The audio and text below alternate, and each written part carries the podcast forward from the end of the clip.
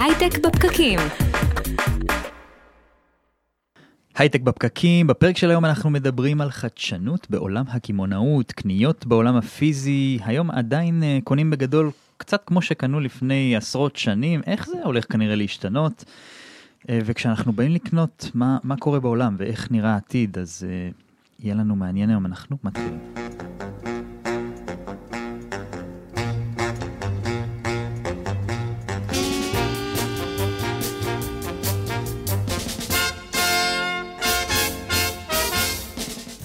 שלום חברים, אנחנו כאן איתכם בהייטק בפקקים, מדברים על יזמות, סטארט-אפים, טכנולוגיה והעתיד. אנחנו משדרים לכם כרגיל בפייסבוק לייב של כלכליסט ואיצטדיון הסטארט-אפ. חפשו אותנו גם בכל אפליקציות הפודקאסטים שאתם מכירים, ספוטיפיי וכולי, אתם פשוט יכולים להקליד הייטק בפקקים ובפקקים. נסו, חפשו, אנחנו כנראה נהיה שם. אני אדר חי, נירית כהן, מה שלומך? שלום אדר. אז נירית, אנחנו היום מדברים על קניות, ריטל, אונליין, אופליין, מה, כן. איך את רואה את זה? אתה התחלת לקנות יותר מורשת בגלל הקורונה? לגמרי. אני בכלל בן אדם שמעדיף ממש קניות אונליין, כמה שיותר. כן. ואתה מרוצה ממש מהחוויה הזאת? מהאונליין? כן. כן? אתה יודע, אני חושבת את זוכרת שראיתי איזו תוכנית טלוויזיה ומישהו בארץ ככה דיבר על למה לא קונים בארץ, ותמיד התשובה שלי היא נורא פשוטה, אני ביום ראשון מזמינה, זה סיפור אמיתי אגב, הייתי צריכה איזשהו מוצר והיה אותו בארץ בגודל אחד, באמזון בגדלים האחרים, אז הזמנתי באותו יום מאמזון את המוצר ומחנות מסוימת בהוד השרון את המוצר השני, זה מאמזון הגיע ביום חמישי, החנות בהוד השרון הגיעה 3 שבועות אחרי זה. זהו, אז אני לא קונה בחנות, אני קונה במקומות הרגילים, באמזון וכולי, שם זה עובד טוב. יפה, אז אני חושבת שעל זה אנחנו רוצים לדבר היום, כי בעצם אני זוכרת כשככה כולנו עברנו לסופרים אונליין בתחילת הקורונה, היה אוטוטו פסח, נכנסתי לאתרים הגדולים, ניסיתי להזמין עגלה לליל הסדר, ואז סיפרו לי שאני אקבל בשבועות פחות או יותר את המוצרים הביתה. אני חושבת שיש לנו מה לדבר היום, למה אנחנו לא מקבלים באמת שירותים אחרים, ואולי מה שיותר מעניין, זה בעצם גם אמזון, זה פחות או יותר, סליחה, אמזון אותו דבר כבר די הרבה שנים, עם כפתור, פחות כפתור, אבל לאן הסיפור הזה הולך, ואיפה הפוטנציאל, ומה עוד אפשר יהיה לעשות? אני חושב שגם בעולם הפיזי, יש פה איזשהו מצב שיחסית היה סטטי במשך השנים, ויש הרבה דיבור על זה שהוא הולך להשתנות, אז מה קורה עם זה? מתי נכון, זה הולך נכון. להשתנות? אני יש לי זיכרון אגב, מתחילת ימי ה-Internet of Things, שדיברו על זה שהמקרר יזמין לבד את הביצים, נכון. כי הוא ידע שנגמרו לו, אני מחכה לזה. נכון, לגמרי. תודה, אני אגיד לאינבסטור 360 שמארחים אותנו כאן באולפן שלהם, מי שרואה אותנו בווידאו יכול לראות צבעים ושכיף לנו, ואנחנו נספר לכם גם על פודקאסט חדש שאולי יעניין אתכם, כל הרופאים, פודקאסט חדש של טבע ישראל, שהוא זמין בכל אפליקציות הפודקאסטים כמו הפודקאסט שלנו, אפשר לקבל בו כלים כדי לשפר את מה שחשוב באמת בחיים, הבריאות שלנו ושל יקירנו, זה לא ייעוץ רפואי מסודר, אבל כלים שיכולים לתת לכם בעצם ללכת לרופא המטפל שלכם ולתאר לו יותר במדויק מה אתם מרגישים ואיך אפשר לטפל בזה. אין באמור לעיל משום המלצה או ייעוץ רפואי כלשהם, ובכל מקרה יש להיוועץ עם הרופא המטפל, ואחרי כל זה נמצא איתנו כאן יוסי רבינוביץ', מנכ"ל ריטייל אינוביישן. שלום יוסי. אהלן. אז ספר לנו רגע על הרקע שלך בעולם הזה של הקימונאות והחדשנות בעולם של קימונאות. זהו, ריטייל אינוביישן, אנחנו רוצים לשמוע.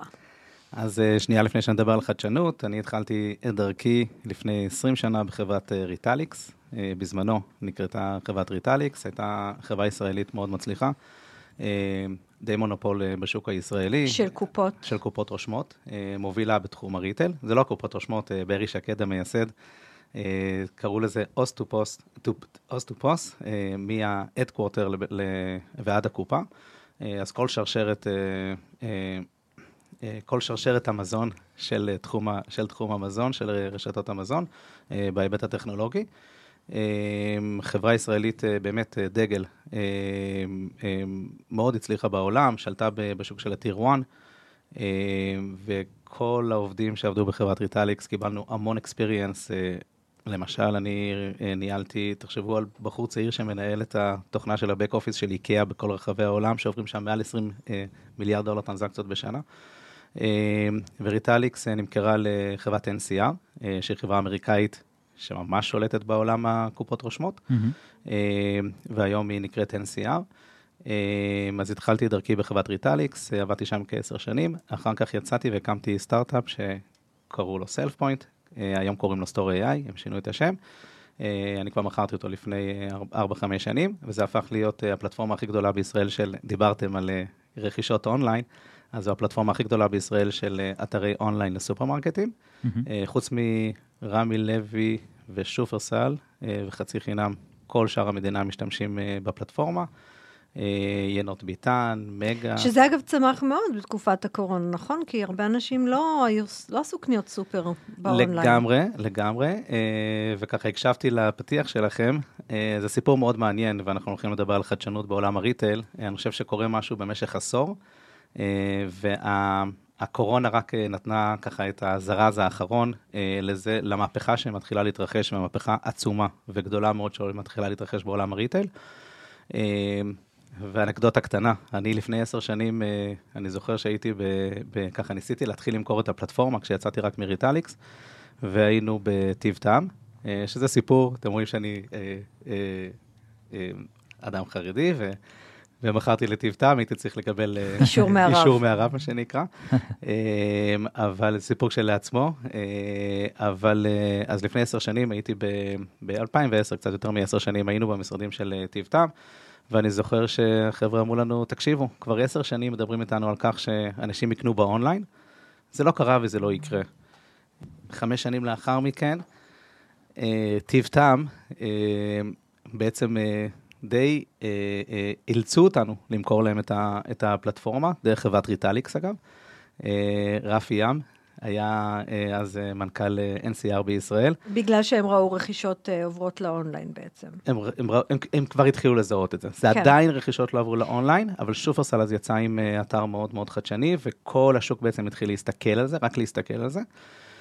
ואז הם ממש אימו על ריטליקס, שאם הם לא יביאו להם את Self-Point, הם יעזבו את ריטליקס, זה היה ברמה כזאת. וזה בעצם, זאת אומרת, הסטטוס היום של רכישות, כאילו סופר באונליין, אוקיי, הבנו, אתה יודע, נכנס לרשת, אתה רואה את המוצרים, אתה בוחר, אבל זה לא באמת מעניין עדיין. זאת אומרת, אני בלי להבין בטכנולוגיה, חושב על המון פוטנציאל של חוויית שירות. איכשהו זה מרגיש שאנחנו הצרכנים לא באמת שמו אותנו במרכז בסיפור הזה, ועוזרים לנו לקבל משהו שאנחנו לא יכולנו לקבל קודם. נכון. אני חושב שעדיין יש כברת דרך לעבור בתחום האונליין, במיוחד בשוק המזון, ואנחנו נדבר עוד מעט על חדשנות ולאיפה העולם הזה הולך. אני חושב שהעולם הזה הולך להתפתח להמון המון כיוונים, אבל רק תחשבו למשל על 2 היבטים בשוק האונליין, בתחום האונליין. אחד, כשאת נמצאת בחנות, העין שלך סורקת בבת אחת 100 מוצרים. כשאת מגיעה לאתר אונליין, את בדרך כלל רואה בין 5 ל10 מוצרים על המסך. או של החילופין בכלל, אני רואה על המסך את מה שעשיתי חיפוש והגעתי אליו, זאת אומרת, זה הרבה יותר מדויק. גם אונליין זה נורא תכליתי, זאת אומרת, אתה בא, אתה קונה מה שאתה יודע, זה לא שאתה יכול לראות משהו ומגר אותך, ואז אתה אומר, הנה, אני אקנה גם את זה, ויקנה גם את זה, ויוסיף את זה לעגלה. אולי זה לא כל כך האינטרס של הרשתות גם. נכון, למרות ששוב, כשאני התחלתי, רשתות לא כך רצו להיכנס לאונליין, כי הם פחדו שאנשים יקנו סל יותר קטן, ובפועל רואים סל יותר גדול. למה, אגב, אנחנו מבינים למה? אני חושב כי יותר נוח לשבת מול, אנשים קצת מתייאשים בחנות אחרי שעה של סיבוב, הם מתחילים כבר להיות כבר קצרי רוח, ואז הם מקטינים את הקנייה. ובאונליין זה קצת יותר, פחות, זה עדיין מאתגר, אבל פחות מלהסתובב פיזית. אולי, אני לא יודע להסביר למה. אנחנו מכירים את זה גם מעולמות אחרים, לא של סופרים, זאת אומרת, אנשים עושים יותר קניות כשהם מתיישבים אולי, זה יותר קל. בדיוק, כשזה יותר קל להכניס לסל. וזה עוד לפני שהתגרת אותי, אתה יכול להתחיל להזרים לי מתכונים, ואתה יכול להתחיל להזרים לי רעיונות, זאת אומרת, גם את זה... נכון, למרות שזה, שוב, זה תחום שעדיין לא התפתח לגמרי, מנסים אותו, לא בהצלחה יתרה, לגרום להגדלת סלים בשוק המזון דרך מתכונים ודרך טיפים, אבל עדיין אני חושב שזה עדיין יותר קל, למרות ששוב, עדיין אנחנו רואים שאנשים, תחשבו על זה, בסופו של דבר, אחרי הקורונה, עדיין רק 10% מהשוק קונים באונליין. אנחנו עדיין רואים את האנשים חוזרים לחנויות, וגם יש ירידה אחרי הקורונה. אנשים חזרו לחנויות. אנחנו יודעים למה? בשתי סיבות בעיניי.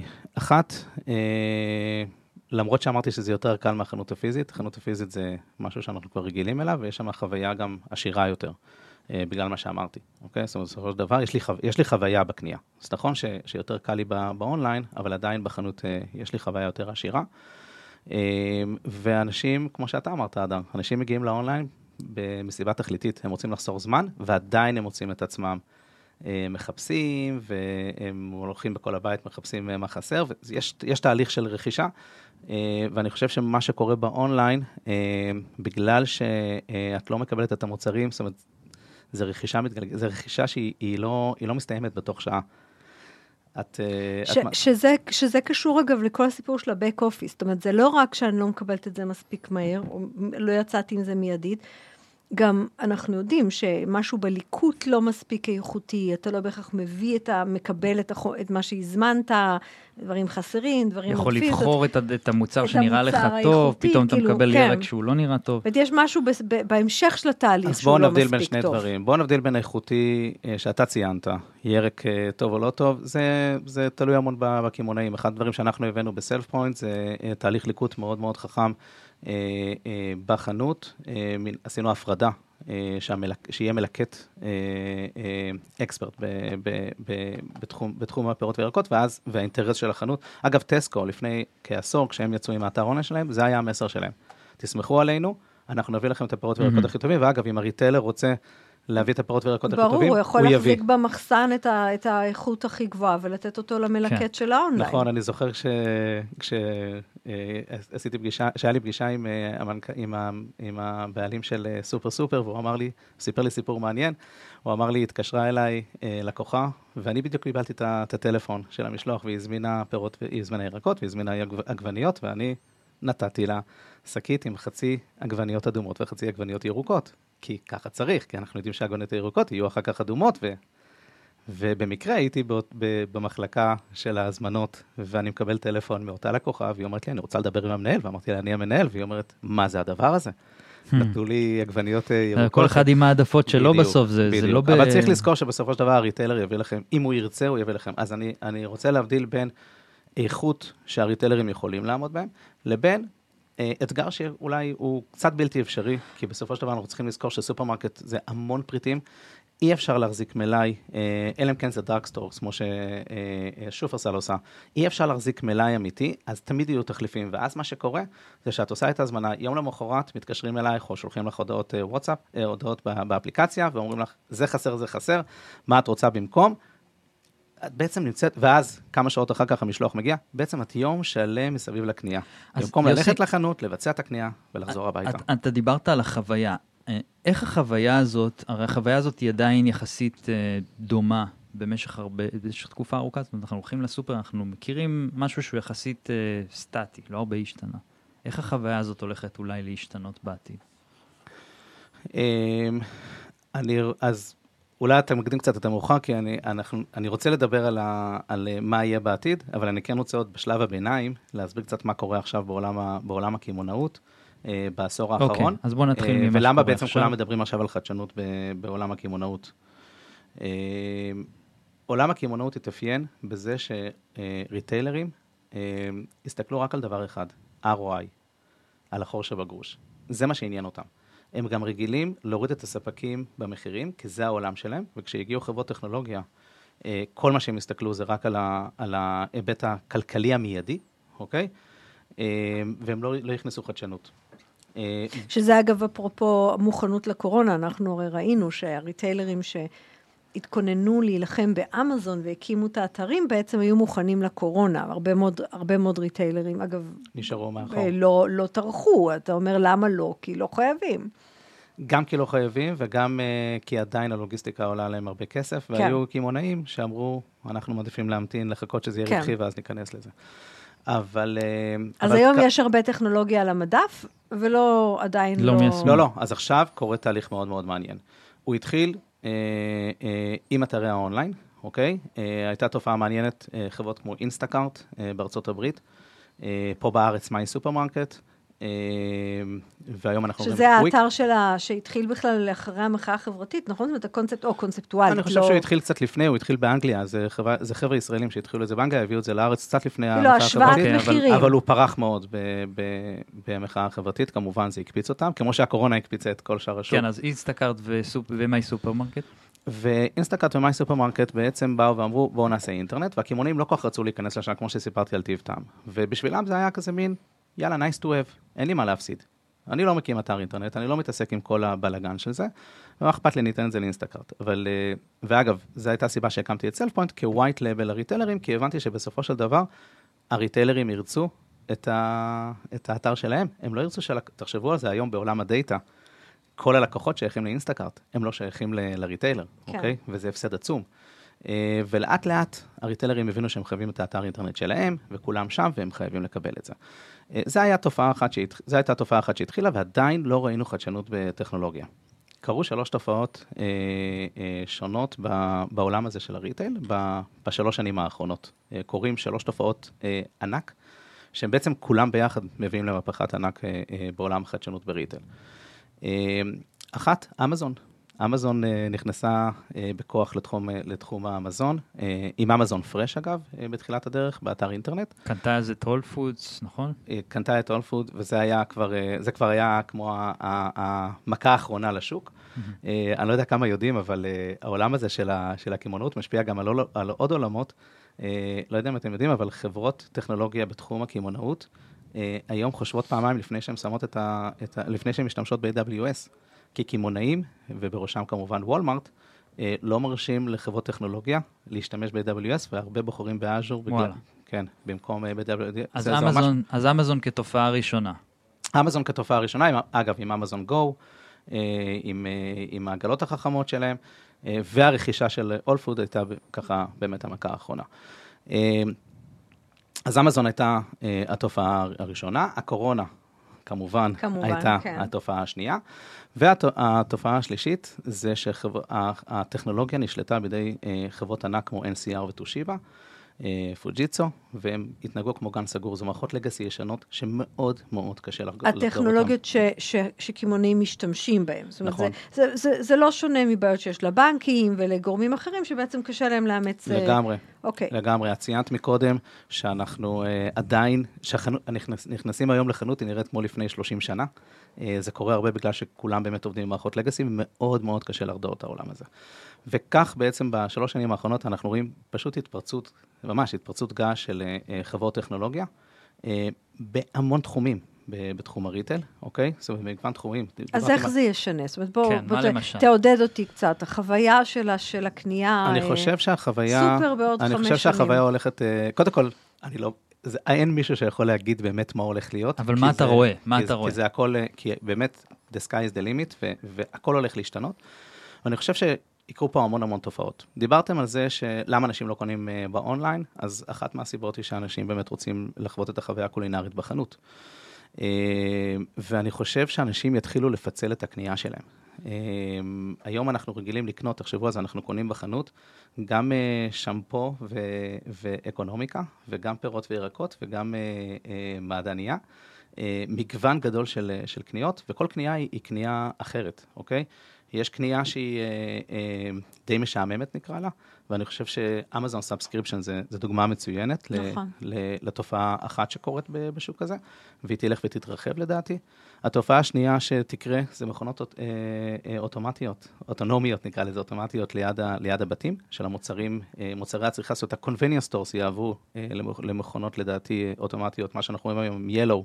מה, קוטג' מוונדינג משין? אז קוטג' מוונדינג משין כבר מתחיל, תופעה עכשיו שיש היום בארץ, רואים את ילו שהכניסו מקררים למגדלים, אני חושב שזה ילך והתרחב, ואגב לא רק לתחום המזון, אלא גם דיול המדפסת יכול להיות במכונה ליד הבית, ואני יכול באחת בלילה לרדת ולקנות, והחנויות הגדולות, זאת אומרת יוחננוף, מחסני השוק, ינות ביטן, יהפכו להיות חוויה קולינרית, אנחנו נראה יותר ויותר צמצום של מוצרים יבשים, בחנות, ויותר ויותר איים של חוויה קולינרית. מה זה אומר?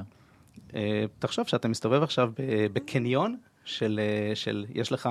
מעדניה, גבינות, נכון? בשר, כאילו דברים שבאמת בא לך לבדוק.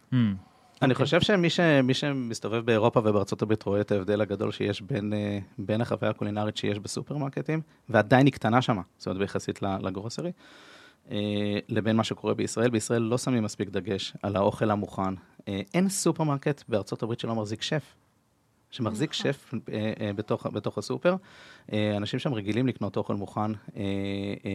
אוכל מוכן, אגב, לא בקופסאות. זאת אומרת, ממש פותחים לפניך... כן, כן, אתה נכנס, יש לך את הברסלטים, את המרקים, את המנוק. וממש את רואה איך שמשקיעים בנראות של זה, ובאסתטיקה של זה, ושזה ייראה באמת מזמין.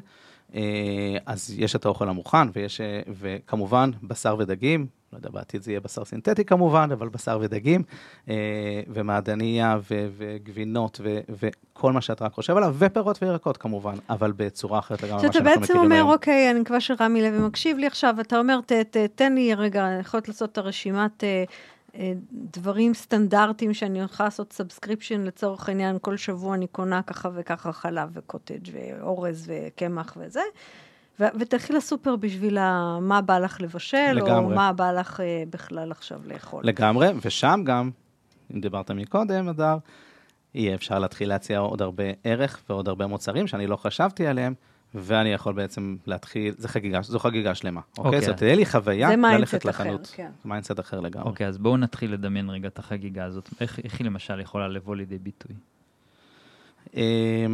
איך היא יכולה לבוא לידי ביטוי? אז אני בואו נעורר השראה אצל היזמים שמקשיבים לנו, ואולי ירצו להקים משהו בעולם הזה. איך היא יכולה לבוא לידי ביטוי? תחשוב למשל, אני אתן דוגמה מעולם אחר, אוקיי? יש חנות ידועה בארצות הברית שקוראים לה B&H. B&H זו חנות ענקית של מצלמות. בעזרת השם. זה לא, אגב, זו אגדה. זה אגדה? כן, זה ראשי תיבות של הבעלים, נראה לי. אז זו חנות ענקית, ואתם יודעים למה הצליחה להפוך להיות החנות הכי גדולה במנהטן? אגב, אתר אינטרנט, אחד הגדולים בעולם. כן. כי? לא, אני יודעת שזה אתר אינטרנט, אחד הגדולים בעולם. הם הצליחו בגלל שהם שמו, הייתה תופעה מאוד מעניינת שמה, חנויות המצלמות, חנויות האלקטרוניקה, היו חנויות קטנות שרק ניסו לסחוט מהתיירים עוד ועוד כסף, והם הלכו בשיטה אחרת. הם אמרו, אנחנו מביאים אנשים אקספרט בחנות, זה נכון, אתה מקבל שם ייעוץ מטורף. ייתנו ייעוץ, אוקיי? זה אגב, אנחנו יודעים את זה גם מעוד מקומות, זאת אומרת, כשנכנסו את הרי האינטרנט, אחת הבעיות הגדולות של חברות, של תעשייה, שלמה שנפלה שם, זה שאנשים נכנסו לחנות, עשו באונליין חיפוש השוואת מחירים, ועשו את ההזמנה באונליין בזמן שהם בחנות. הסיפור הזה של איפה הרצפה של הרכישות אל מול אונליין זז לאזור של השירות. נכון, לגמרי. אגב, זה גם סיפור מאוד מעניין, יש סיפור ידוע על Best Buy. Best Buy, לדעתי, Best Buy ואמזון עשו שיתוף פעולה, שבעצם Best Buy זה הפלטפורמה שבה אתה יכול לבוא להקשיב למוזיקה. ואיפה זה קרה להם? הם גילו שהמחירות שלהם יורדות בחנויות, והם לא הבינו למה. ואז הם גילו שאנשי המחירות בחנות מנפפים את האנשים שמגיעים לשאול שאלות, כי אנשים היו מגיעים לשאול את השאלות אקספרט בחנות, וקונים באונליין, ולאנשי המחירות בחנות קיבלו בונוסים לפי הרכישות בחנות, אז הם היו כועסים, והם שינו את כל שיטת הבונוסים שלהם לאנשי המחירות. אבל מה שקורה בעצם, מה ש-B&H עשו, הם שמו אנשים של אקספרט, אני אפילו שמעתי ממישהו שסיפר לי שהוא ראה איך המנהל של החנות אומר למישהי שהמוכר הציע לה ב$700 מצלמה, והוא אמר לה, לא, נראה לי, אם אני מבין נכון, את צריכה מצלמה ב$200. והם שינו את כל שיטת המחירה של מצלמות, ואז אנשים ידעו שכשהם רוצים לקנות מצלמה, הם הולכים לשם. תחשבו שיהיו באמת שפים בחנויות אוכל, ויהיה המון המון המון חוויה. או ייעוץ תזונתי, דיברנו הרבה מאוד על... אבל זה נשמע לי כמו דברים שהם, סליחה שאני ככה הורסת על זה, אבל זה נשמע לי כמו דברים שהם לא חדשנות טכנולוגית, הם יותר חדשנות אולי עסקית קצת. אז בהיבט של החדשנות נכון, אבל אני, האמת היא, קפצתי קצת לאיך העולם ייראה, בעיניים שלי, ושם זה כבר כמובן תמיד כל דבר זה שילוב בין החיים האמיתיים לבין הטכנולוגיה שמובילה לשם. זאת אומרת, בלי הטכנולוגיה לא יכולים להגיע למקום הזה. הטכנולוגיה, אני חושב, עוברת שלבים עכשיו, למשל. רגע, אני חייבת רגע להגיד משהו, אדר, אני חושבת שאני אגיד לך איפה אני רואה את החיבור. אנחנו אומרים, הריטיילרים היום לא טורחים להשקיע בטכנולוגיה, כי מה הטכנולוגיה תעשה? היא בעצם כאילו תמקד אותנו, נקנה רק את הרשימה שלנו, זה כאילו לא מספיק מעניין בשביל מה. ומה שיוסי אומר פה זה שנייה אחת, אנחנו נרחיב לכם את ההוגה. זאת אומרת, תעזבו את הקוטג', אתה לא צריך שאני אבוא לחנות בשביל לקנות קוטג', תאפשר לי לקנות קוטג' ברשת, תאפשר לי את כל הרשימת סל הפשוטה ברשת. זאת אומרת, ותרחיב את ההוגה שלך על ידי זה שתכניס אותי לחנות לקנות דברים שהיום, את האמת, אם אני רוצה, אני הולכת לזה מעדניה מפונפנת, בגלל שאתה לא מציע לי. זאת אומרת, אתם מציירים בעצם עולם שבו אנשים ילכו לקנייה בשביל החוויה של הקנייה, ובשביל הכיף של הקנייה, ובשביל דברים שהם לא מקבלים. אולי ערך, באמת, זאת אומרת, אני רוצה לבשל בבריא, לא יודעת מה לעשות עם כל הקטניות האלה, אז אני לא קונה אותם, אז תביא לי שף, שיראה לי מה אני יכולה לעשות עם הקטניות, ואני אקנה אותם. ואז מתוך המקום הזה של החוויה, בואו נבין איך הטכנולוגיה יכולה לעזור בהקשר של החוויה אולי. נכון, אבל אני חושב יותר מזה, זה מאוד מעניין, זה מאוד, מאוד מעניין, השאלה ששאלת, זה מאוד מעניין להסתכל על זה בצורה הזאת, שבאמת הטכנולוגיה מובילה אותנו לשינויים של הרגלים, הרגלי צריכה ענקיים, והדוגמה לזה היא מה שקורה עכשיו כן בחדשנות הטכנולוגית שמובילה לשם. כך לדוגמה, את העגלות החכמות שאתם תדברו על זה עוד מעט, ותראו מה קורה לריטלרים, אגב, שדיברנו על זה שריטלרים, אגב, כשדיברנו על הקורונה, הקורונה, אחד הדברים שהיא עשתה, זה שהיא הכניסה המון כסף לשוק של אמזון, ואז ריטלרים הפסיקו להסתכל על החושב הגרוש, והם אפילו היום משקיעים בחברות טכנולוגיה, שזו מהפכה בעיניי עצומה. תסתכלו מה קורה פה בישראל בשוק העגלות החכמות. כמו, תן לנו דוגמה. יוחננוף השקיע ב-A to Z, ב-Cust2mate, בעגלות החכמות שיש להם. שלום נעמן, ידידי ממחסני השוק, שותף ב-Walkout, שופרסל בשופיק, עגלות חכמות, שזו מהפכה ענקית, ואגב, יש 5 חברות ישראליות שמובילות את העולם בתחום הזה. וולמרט שקונה פה חברות. טוב, אנחנו תכף נצלול לתוך עגלות חכמות, אני מאוד מחכה לרעיון הזה.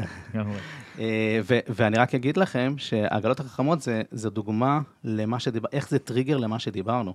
כי העגלות החכמות בעצם מאפשרות בפעם הראשונה ללוות את הלקוח, מהסטפ הראשון שלו בחנות ועד היציאה. אם עד היום פגשנו את הלקוח בצ'ק-אוט, היום אנחנו פגשים את הלקוח בצ'ק-אין, ואנחנו מלווים אותו לאורך כל החנות, ותחשוב על החוויה שאפשר להשאיר ללקוח תוך כדי קנייה. אם דיברנו על מתכונים, שאת הזכרת קודם, אז אפשר באמת לתת הרבה הצעות ערך, ואגב, טכנולוגיה. אני גם יודע מי הלקוח, אני יודע מה להציע לו, אני לא משגע אותו עם פרסומות, advertising שלא מתאים לו, אני לא משגע אותו עם הצעות ערך שלא מתאימות לו, אני יכול לאפשר לו המון המון המון דברים. אתה ממש יכול לעשות פרסונליזציה אפילו של המחיר לצורך העניין, תוך כדי תנועה בסופר. נכון, אבל אני דווקא חושב שהמחיר זה הסיפור הפחות מעניין פה. הסיפור המעניין זה שהוא התוכן, הוא הדברים שמתאימים לי. כי אם אנחנו מסתכלים על זה שאנשים עדיין הולכים לחנויות, כי הם אוהבים את החוויה הקולינרית, אז כנראה זה צורך בסיסי שלנו, ואני חושב שיותר ויותר צריכים להתחיל לחשוב, אוקיי, אז איפה האונליין תופס מקום, ואיפה החוויה הקולינרית תופסת מקום. יוסי רבינוביץ', מנכ"ל ריטייל אינוביישן, חדשנות בעולם הקמעונאות, תודה רבה שהיית איתנו. תודה לכם, היה כיף. הייטק בפקקים. אז דיברנו על עגלות חכמות, וזה באמת הנושא הבא שאנחנו הולכים לעסוק בו. נמצא איתנו כאן רפי ים, מנכ"ל Cust2mate. רפי, אהלן. היי, בוקר טוב. בוקר טוב, אז ספר לנו רגע על Cust2mate. אולי כמה מילים על עצמי לפני. בטח. אני בעשור האחרון בא מרקע של ריטל. התחלתי את הפעילות שלי בריטליקס. ניהלתי את השוק הנורדי למשך 3 שנים. כל האופורטוניטי שהיו שם, והאקאונטס. נורדי זה איקאה? נורדי בין היתר זה גם איקאה, נכון? איקאה ועוד כמה כימונים מאוד מאוד גדולים בתחום המזון, הדלק, ה-convenience stores, שוק מאוד מאוד מעניין. ואני חושב, 6 שנים האחרונות קיבלתי תחת NCR, NCR רכשו את ריטליקס ב-2013, קיבלתי בעצם את התפקיד לנהל את כל הפעילות בישראל, לרבות הסייט, שזה בעצם מרכז הפיתוח הגדול של NCR. הסופטוור. וצריך להבין שהפוטפרינט שלנו, של NCR בארץ, הוא מטורף. כמעט כל הקמעונאים הגדולים הם בעצם לקוחות NCR. זה התוכנה שפועלת ברקע של הקופות. קודים, מחירים, כל המערכת הזאת? בדיוק, בעצם כל התוכנה שעוטפת את מהלך הקנייה וניהול המחירה, וניהול המלאי. וזה הלגאסי קצת. מאוד. אוקיי. זה הדבר הזה שמפריע לנו להתקדם, סליחה על ההגדרה. וגם, דרך אגב, בעיקר, השירות העצמי. אבל הנקודה שהעליתי, שהיה לי את הכבוד א' לעשות את התפקיד הזה, ולראות את כל הטרנדים החדשים, להיות ער לכל מה שקורה בעולם הטכנולוגי, בעולם הריטל, ובעצם בסוף לבחור מה הכי נכון, או מה הטרנד שאני חושב שהולך להיות, וזה בעצם העגלות החכמות. אז Cust2mate, העגלות החכמות. בדיוק. עכשיו, הזכרתי טרנדים. אז בעשור האחרון היו מספר טרנדים שקפצו אל מול עינינו. זה התחיל, אני חושב, ב-2010 עם השיחה המעניינת, המרתקת שניהלתם קודם, עם e-commerce, אתרי הסחר. כולם היו בטוחים שזהו, סוגרים את כל החנויות, אין טעם להחזיק חנויות, הכל באונליין, וזה לא קרה, זה לא קרה מהרבה סיבות, אני חושב שדיברתם עליהם קודם. אחר כך נכנסו טרנדים נוספים, ביניהם אמרו, אוקיי, יש scan and go, יסרקו מוצרים במוספונים כאלה ואחרים, ישלמו בצורה כזו אחרת ויצאו החוצה. שזה אגב פחות או יותר איפה שזה נמצא היום בארץ, זאת אומרת, השיא של הטכנולוגיה, של החוויה ברכישות בסופרים היום, זה הקופות העצמאיות, בין אם זה באמת סקנרים תוך כדי, או קופה בקצה, לא משנה, זה פחות או יותר. מסכים לגמרי, אבל אנחנו צריכים להבין רק שהקופות לשירות עצמי זה טרנד של 20 שנה. נכון, שאני רוצה להגיד שזה לא חדשנות, רק במצאנו מתייחסים אליה כחדשנות. לגמרי, לגמרי. זה בעצם מחליף את הקופאית, אבל לא משנה את התהליך. נכון. אנחנו עדיין נכנסים מהם לסופר, אוספים את כל המוצרים, מכניסים אותם לעגלה או בצורה כזו או אחרת, עומדים בתור, לקופאית או לקופה לשירות עצמי, פורקים את כל המוצרים, סורקים אותם אחד-אחד, כן, גם אם אנחנו סורקים אותם תוך כדי תנועה, זה עדיין לא מחליף את התהליך. אז איך העגלה החכמה תחליף את התהליך? בדיוק, אז פה, מה שבעצם חשבנו ב-Cust2mate, זה what if. מה אם? מה אם נעשה מהלך מאוד מאוד פשוט, ניקח את הקופה לשירות עצמי כמו שהיא היום, פשוט נשים אותה על עגלה. ובזה אנחנו משנים את החיים של כולם, גם של הקמעונאים, וגם של הלקוחות. זאת אומרת, אתם באים ואומרים, לא עכשיו בינה מלאכותית שתזהה את המוצרים ותסרוק אותם ותדע להגיד מה המחירים, אתה אומר, פשוט, כאילו תעבירו את הדברים כמו קופאי, פשוט אתם תעבירו את ה... רגע, אל תאכזב אותי, כי זה צורך העניין, יש את הקדחים האלה, גם מקבלת אותם בכניסה וסורקת תוך כדי, אתה מבטיח לי יותר מזה. אז אני אגע.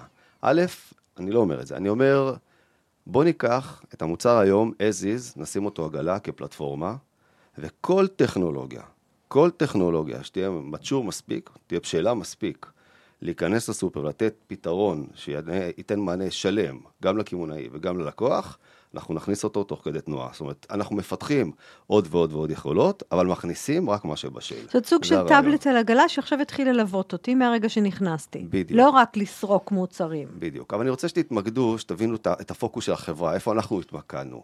כאשר אני פונה לקמעונאי, יש מספר דברים שחשובים לו. אחד, שהקנייה תהיה מובטחת. בכל הנושא של סורקים למיניהם, שסורקים מוצרים ויוצאים מהחנות, אין שום קנייה מובטחת, יכולים להיגרם המון המון טעויות תוך כדי תנועה. זה דבר ראשון. הדבר השני, וזה מה שהעגלה הזו בעצם מספקת, הקמעונאי בפעם הראשונה מכיר אתכם, את הלקוחות, בשנייה שאתם נכנסים לחנות.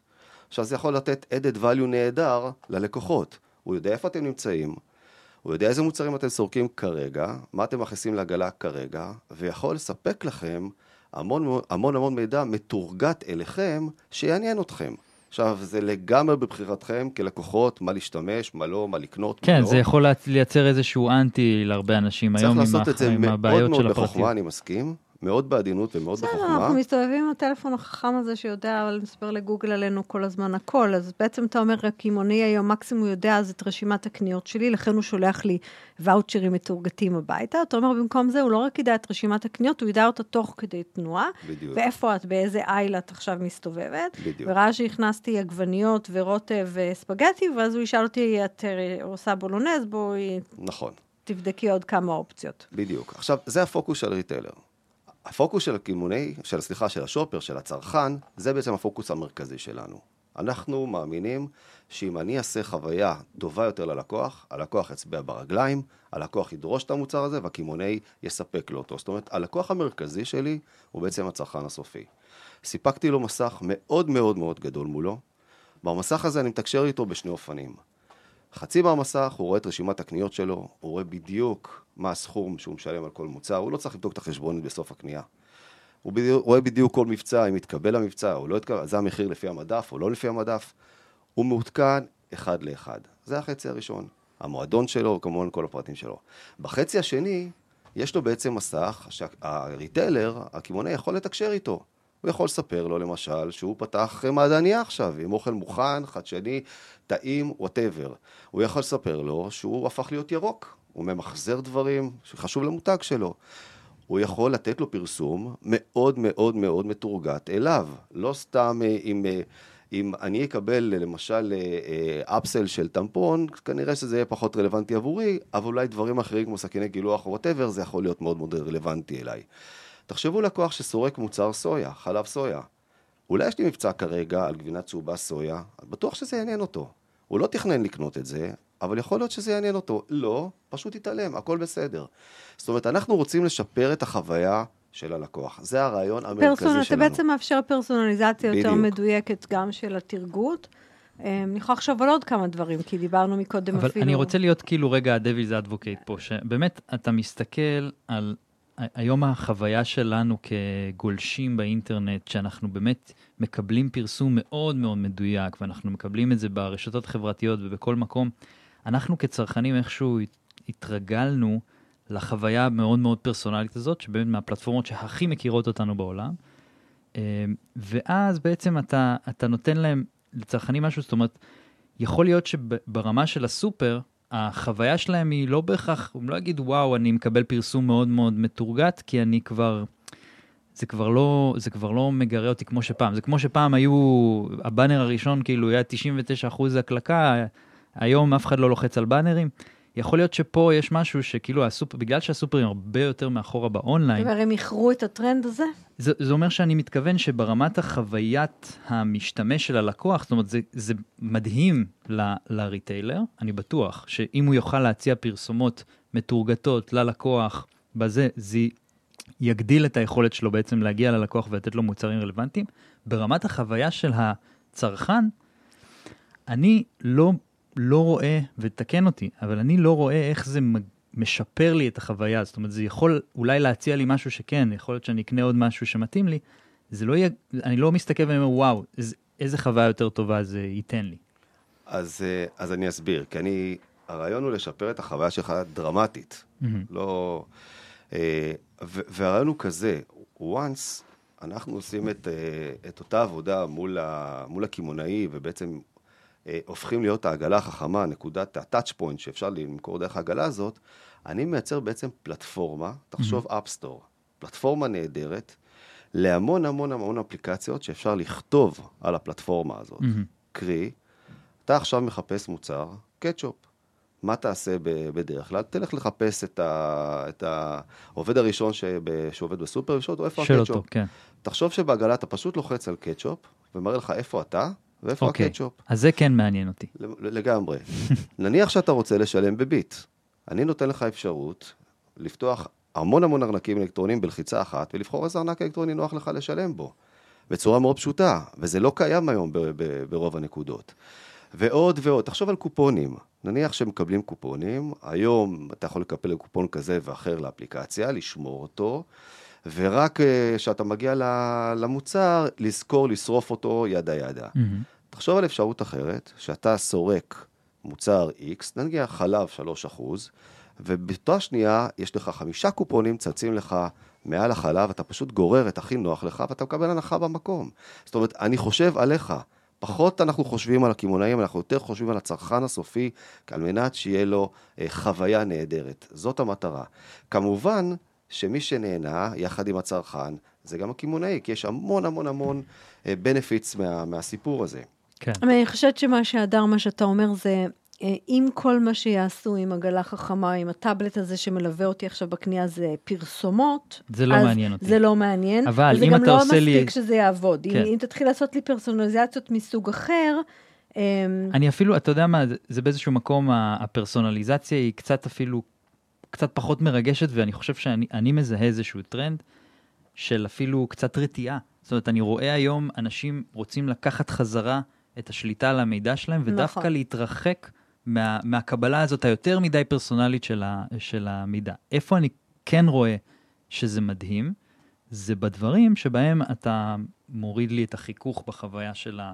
זאת אומרת, ככה אני בתור צרכן לפחות מזה, שאני יכול למצוא את הקטשופ יותר מהר, או אני יכול לא לעבור ולחכות לקופה, ושמה זה נראה לי מאוד מעניין. אנחנו יודעים הרי בהיסטוריה של שינויים מהסוג הזה, שבהתחלה מה שאתה עושה זה כאילו אתה ממחשב את הקיים, ואז פתאום אתה מתחיל לראות את כל הדברים האפשריים. זאת אומרת, זה בעצם ברגע ששמת שם הטאבלט שמלווה אותי בקנייה, אז אתה יכול לייצר כל מיני יישומים, ואז הצרכן יגיד לנו מה מעניין אותו. שזה אגב שאלה מאוד מעניינת, אם זה אפרופו פלטפורמה פתוחה, כמו לצורך העניין טלפון שאתה יכול להוריד אליו אפליקציה, או שזה פלטפורמה סגורה, ואז באמת הקמעונאי ישים שם רק מה שהוא רוצה שאני אראה, שזה יהיה מאוד מעניין לראות לאן זה יתפתח. אז זה בדיוק הרעיון המרכזי, אנחנו רוצים לפתוח את הפלטפורמה לכולם. ציינתם קודם שהקניות שלנו ב-30 שנה האחרונות נראות בדיוק אותו דבר. ולמה? כי באמת החיבור לאותן מערכות לגאסי הוא מאוד מאוד מורכב, הוא יקר. אני עושה את החיבור הזה בשביל אותם אפליקטורים. once אני שם, אני נותן אפשרות מאוד מאוד פשוטה לכל אפליקטור, עם איזה רעיון שלא יהיה לו, להצטרף אליי בצורה מאוד מאוד פשוטה. וואנס הוא מצטרף אליי, הפורטפוליו שלי הופך להיות מאוד מאוד עשיר. אני מכניס המון המון אפשרויות לקמעונאים. טוב, זה מעניין של מי העגלה, כן? אם העגלה היא של קמעונאי, אז זה לא אנדרואיד, זה עכשיו אפל, זה סגור. צריך לשרת את האינטרס של הקמעונאי. אבל אם העגלה היא באמת, היא כאילו פלטפורמה פתוחה, אז אני יכולה לשים עליה. אני חושב אבל שבגלל שהקמעונאי הוא זה שבסוף... המקבל החלטה של להכניס את זה או לא להכניס את זה, זה יהיה חייב לשרת אותו כלכלית בצורה מספיק טובה, כדי שיהיה לו את האינסנטיב הזה, להשקיע את הכסף. זה נכון, אבל מהר מאוד תהיה אחידות, כי אם בסופר אחד תוכל... יהיה לך חוויה הרבה יותר טובה, אז... אתה תוכל להוריד את רשימת המוצרים שלך, ולראות את הניווט הכי קצר לכל מוצר, זאת אומרת, את האופן הליקוט הקצר ביותר שלך, ואתה אוהב את זה, וזה נוח לך, ולכימוני אחר לא יהיה, אז הכימוני יהיה חייב לעשות. לא תהיה לו ברירה, הוא יצמצם. בדיוק. זאת אומרת, השוק יכתיב, לא הכימוניים יכתיבו. נכון. ואני לא חושב שלכימונים יש איזושהי בעיה עם זה. זאת אומרת, ככל שתיתן עוד ועוד, תעשיר אותם ב-added values ללקוחות, אני חושב שהם רק ישמחו. אני מקווה שאתה צודק, אני רוצה לשאול מתי, אבל כאילו, אתה יודע... רפי ים, מנכ"ל Cust2mate, תודה רבה, היה מרתק. תודה לכם. הצלחה לכם. תודה, תודה.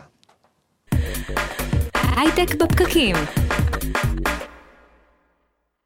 האייטם הבא שלנו בשיתוף פורטינט, חברת הבטחת הסייבר הגדולה בעולם, ונמצא איתנו עופר ישראלי, מנהל פעילות פורטינט ישראל. שלום עופר. בוקר טוב לכולם. אז עופר, ספר לנו בקצרה, מי זאת חברת פורטינט, מה הנוכחות שלה בישראל? אז כך, חברת פורטינט, חברת הסייבר הגדולה ביותר בעולם, עם שווי שוק של 55 מיליארד דולר, חברה אמריקאית, כ10,000 עובדים כבר בחברה. בשנת 2020, פורטינט סיימה עם מחזור מכירות של למעלה מ$3 מיליארד, ובזכות קצב הצמיחה הגבוה ביותר של החברה, היא נכנסה גם לאחרונה למדד הנסדק 100. ואתם בעיקר מתעסקים בסייבר עסקי, נכון? אנחנו נותנים את כל הבטחת הסייבר, גם למגזר העסקי וגם למגזר הפרטי, למעשה. ועופר, אתה נמצא בתחום של הסייבר והטכנולוגיה כבר עשרות שנים. אני רק, ברשותך, רק לגבי פורטינט ישראל, גם שאלת קודם, לא הספקתי גם לענות לגבי זה. אז פורטינט בישראל הוקמה בשנת 2000, ולפני כ3 שנים פורטינט החליטה שהיא משקיעה גם בישראל ורכשה את חברת אנסילו, חברה שמתמחה בעולמות של ה-EDR. EDR זה הגנה למעשה על כל התקני הקצה.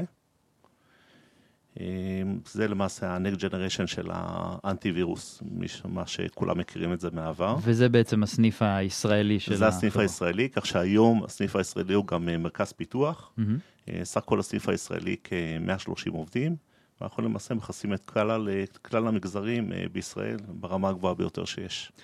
אז עופר, אתה באמת נמצא בתחום עשרות שנים. מהזווית ראייה שלך, מה קרה בשוק בשנתיים האחרונות, מאז שפרצה המגפה ובכל השינויים של הרגלי החיים שלנו?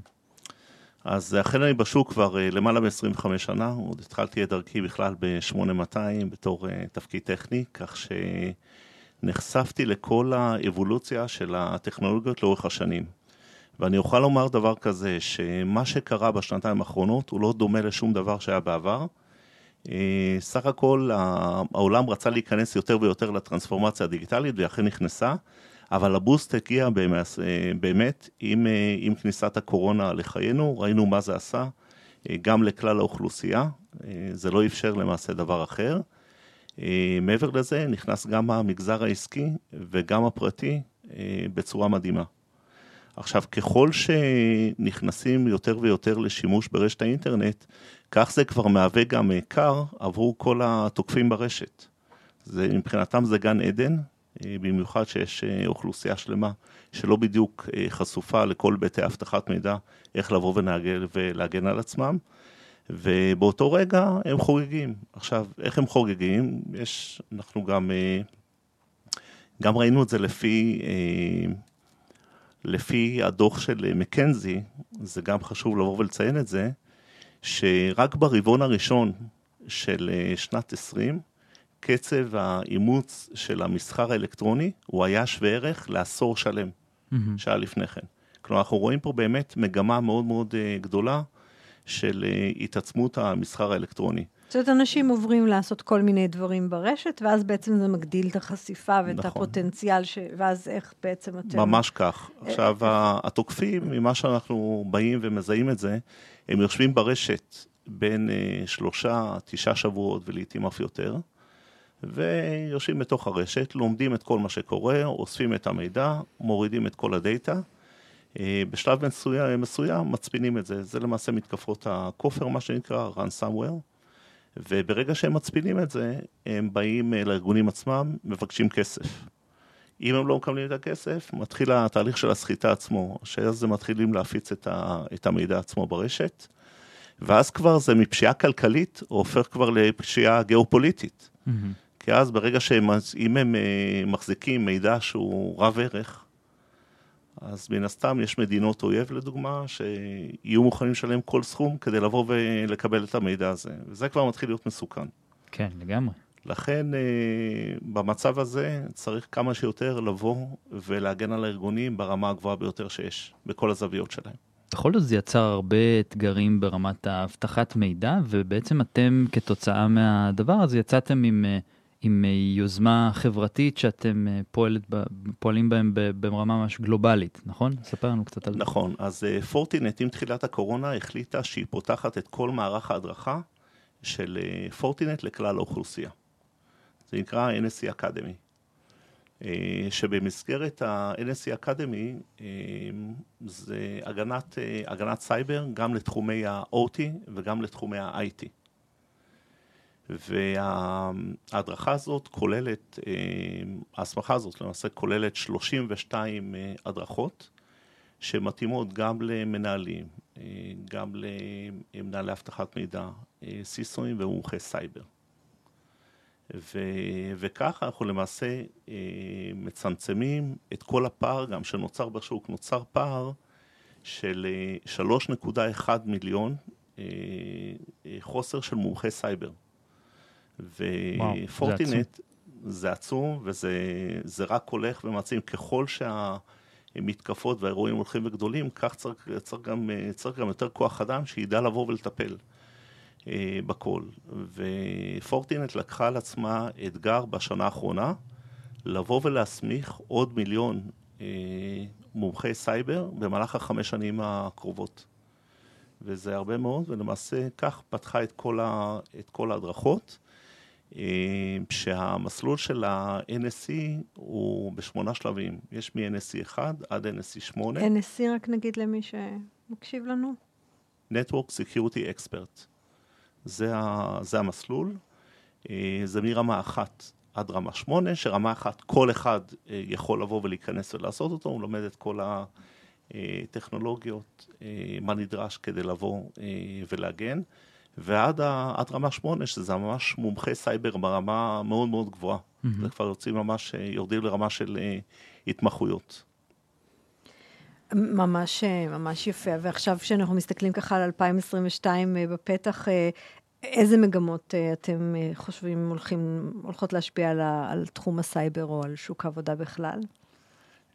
מתוך מבט שלנו, מה שהיה ומה שיהיה וילך ויתעצם. כלומר, כמות המתקפות של הרנסאוור ומתקפות הפישינג רק ילכו ויגדלו בצורה דרסטית. עכשיו נוסיף לזה גם את המחסור בכוח אדם שקיים בכלל בכל העולם. וזה כבר יהיה כמעט בלתי אפשרי לבוא ולנהל ארגונים רק באמצעות כוח אדם. כלומר, אנחנו נראה יותר ויותר מערכים של בינה מלאכותית, AI, או ממשקי מכונה Machine Learning, שיכנסו יותר ויותר ולמעשה יעשו את העבודה האנושית, נקרא לזה כך, כדי לבוא גם לעמוד בעומס עצמו, וגם להגיב בצורה מיידית.